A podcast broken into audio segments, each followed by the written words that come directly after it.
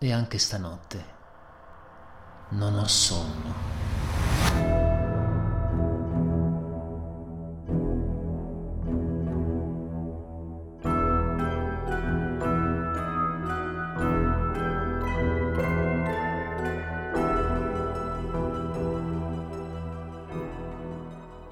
Anna Göldi, nata in Svizzera nel Settecento, è diventata nei secoli un simbolo di libertà, protagonista di libri, opere teatrali, musical e film.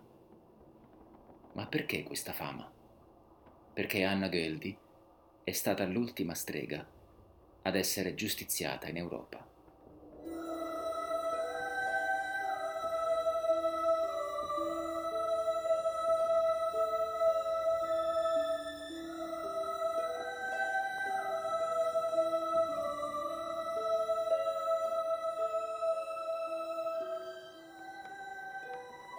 La caccia alle streghe è stato un fenomeno di una certa rilevanza tra il XVI e il XVII secolo, soprattutto in Europa, che in quegli anni era sconvolta da riforma e controriforma.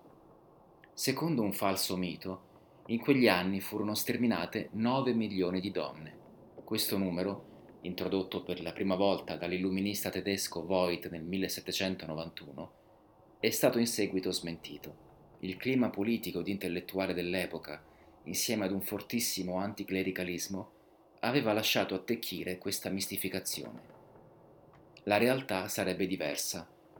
Parliamo di 30.000-40.000 persone uccise dal 1450 al 1750. Parliamo di persone perché non raramente, in alcuni paesi come la Russia, a finire sul rogo erano gli uomini. I numeri però non ridimensionano certo la brutalità del fenomeno. Infatti, mentre la civiltà occidentale entra nell'epoca moderna, l'Inquisizione si scatena. Le streghe vengono accusate di aver stretto un patto con Satana. Il 5 dicembre 1484 il Papa Innocenzo VIII promulga la bolla Summis Desiderantes, con la quale ordina di inquisire, torturare e uccidere le streghe in tutta Europa. Viene pubblicato anche il Malleus Maleficarum, il primo manuale interamente dedicato alla stregoneria. Per almeno 200 anni sarà l'opera di riferimento per i tribunali cattolici e protestanti, diventando il libro più diffuso dopo la Bibbia. Nel 1782, in pieno illuminismo, un'epoca in cui la ragione vince sulla superstizione, la povera Anna Göldi viene giustiziata e seppur l'accusa ufficiale sia quella di tentato omicidio, tutti conoscono il perché. Anna è una strega.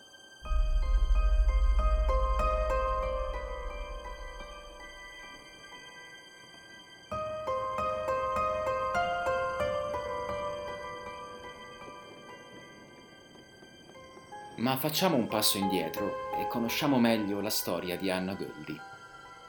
La donna nasce a Semwald in Svizzera nel 1734. È la quarta di otto figli, in una famiglia tutto sommato benestante. Il destino di Anna cambia tragicamente quando iniziano i primi problemi economici.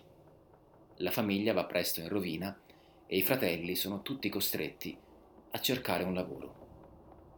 Inizia così il viaggio di Anna, che, forse per evitare la vergogna verso i suoi compaesani, comincia a spostarsi di città in città, di cantone in cantone, lavorando principalmente come domestica o cameriera. Dopo aver cambiato vari datori di lavoro, nel 1762 diventa la serva di un pastore locale e qui conosce Jacob Roduner, un mercenario. Ha con lui una relazione rimane incinta. L'uomo, appena venuto a conoscenza della gravidanza, scappa e l'abbandona. Nel 1765 Anna dà alla luce un maschietto. Il neonato, la notte successiva al parto, muore soffocato nella culla.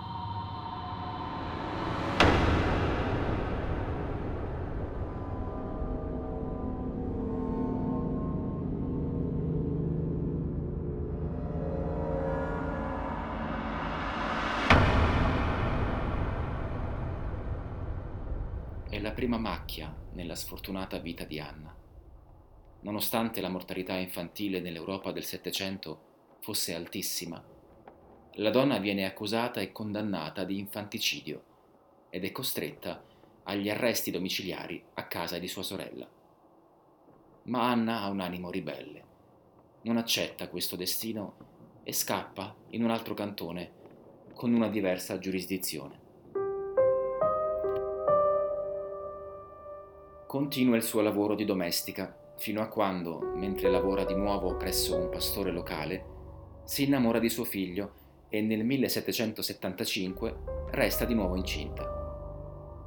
Del bambino si sono perse le tracce nella storia, anche se pare sia stato sottratto alla madre visto che la sua condizione di serva non le avrebbe permesso il matrimonio col figlio di un pastore. Arriviamo al 1780. Anna ha ormai 46 anni e viene assunta da una famiglia potentissima nel cantone di Glarona, la famiglia Zudi Elmer. Johann Jacob Zudi Elmer è un medico e giudice e offre alla donna un posto come domestica e come balia di sua figlia di sette anni, la piccola Anna Maria.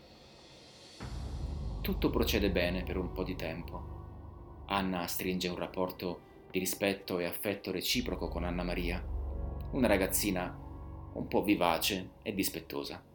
Nel frattempo, la donna diventa intima con la famiglia Steinmüller, parenti alla lontana degli zudi Elmer. Non sono rare le visite nella loro casa e spesso Anna, col suo dovere di bambinaia, porta con sé anche la bimba. In una di queste visite a casa degli Steinmüller, la bambina mangia un dolce, un biscotto duro tipico di Basilea, ed iniziano i problemi. Circa un mese dopo, mentre si trova a colazione, la piccola Anna Maria inizia ad urlare. C'è uno spillo nella sua tazza di latte. Com'è possibile? È Anna ad occuparsi delle colazioni e sicuramente potrebbe trattarsi di una fastidiosa distrazione. Ma il curioso ritrovamento si ripete anche nei giorni successivi e l'ombra della colpa si allarga su Anna Göldi. La donna viene sospettata di aver lanciato il malocchio su Anna Maria, stregando il biscotto che la piccola aveva mangiato un mese prima il 25 ottobre del 1781 Anna Göldi viene cacciata dalla famiglia Zudi Elmer e si rifugia prima dagli Steinmüller e poi da sua sorella. La storia però non finisce qui. Misteriosamente, anche dopo la partenza della Göldi, Anna Maria continua a trovare spilli nella tazza della colazione non solo lei, ma persino la sua sorellina. Anche la salute della bimba inizia a preoccupare.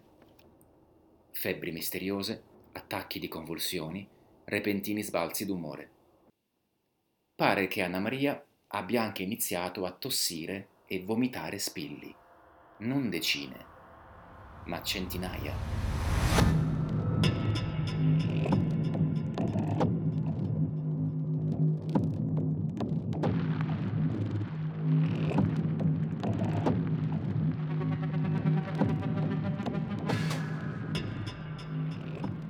Genitori di Anna Maria non ci sono dubbi. Anna Göldi deve pagare. A quel punto, il potente capofamiglia degli Zudi Elmer riesce a convincere le autorità del canton Glarona ad emettere un mandato di arresto per la donna.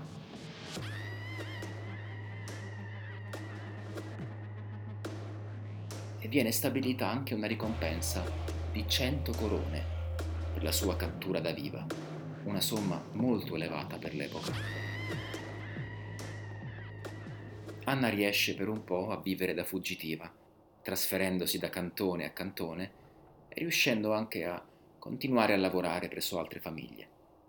Ma la notizia della ricompensa si sparge in fretta e la donna non riesce a mantenere l'anonimato a lungo. Il 21 febbraio 1782 viene arrestata e condotta a Glarona.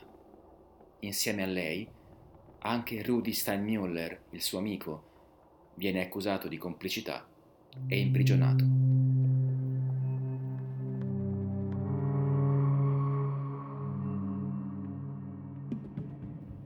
La piccola Anna Maria continua a peggiorare e il 15 marzo le autorità obbligano Anna a togliere il malocchio alla bambina.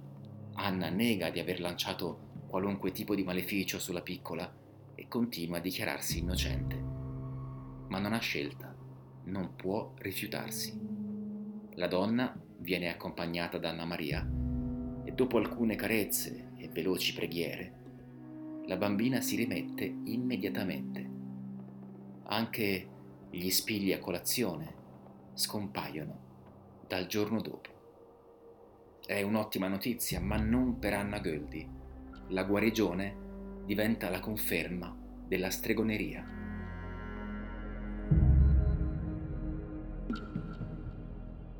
Il potente Johann Jacob Zudi Elmer riesce a convincere i giudici del Consiglio Evangelico di Glarona, che decidono di usare qualunque mezzo per ottenere una confessione. Anna Göldi viene torturata per settimane e dopo giorni di indicibili sofferenze confessa. Confessa di essere in contatto col diavolo che le si presenterebbe sotto forma di un cane nero. Anche l'amico, il povero Stan Müller, viene costretto a confessare il suo coinvolgimento dopo strazianti torture. Si impicca in carcere nella notte del 12 maggio e il suo suicidio viene considerato una missione di colpa. Anna ritratta tutta la confessione alla fine delle torture, ma è troppo tardi. Il concilio la accusa di avvelenamento e la condanna a morte, con 32 voti a favore e 30 contrari. Il 13 giugno 1782 Anna Göldi viene decapitata dal boia.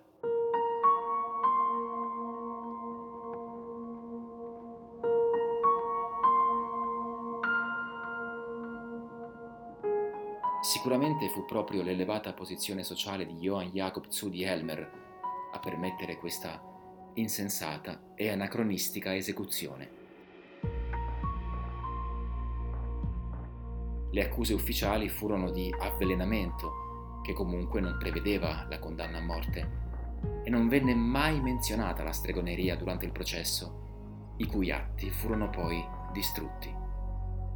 È possibile che l'accanimento crudele del capofamiglia derivasse da una relazione amorosa intrattenuta con Anna, che, se fosse venuta alla luce, l'avrebbe rovinato.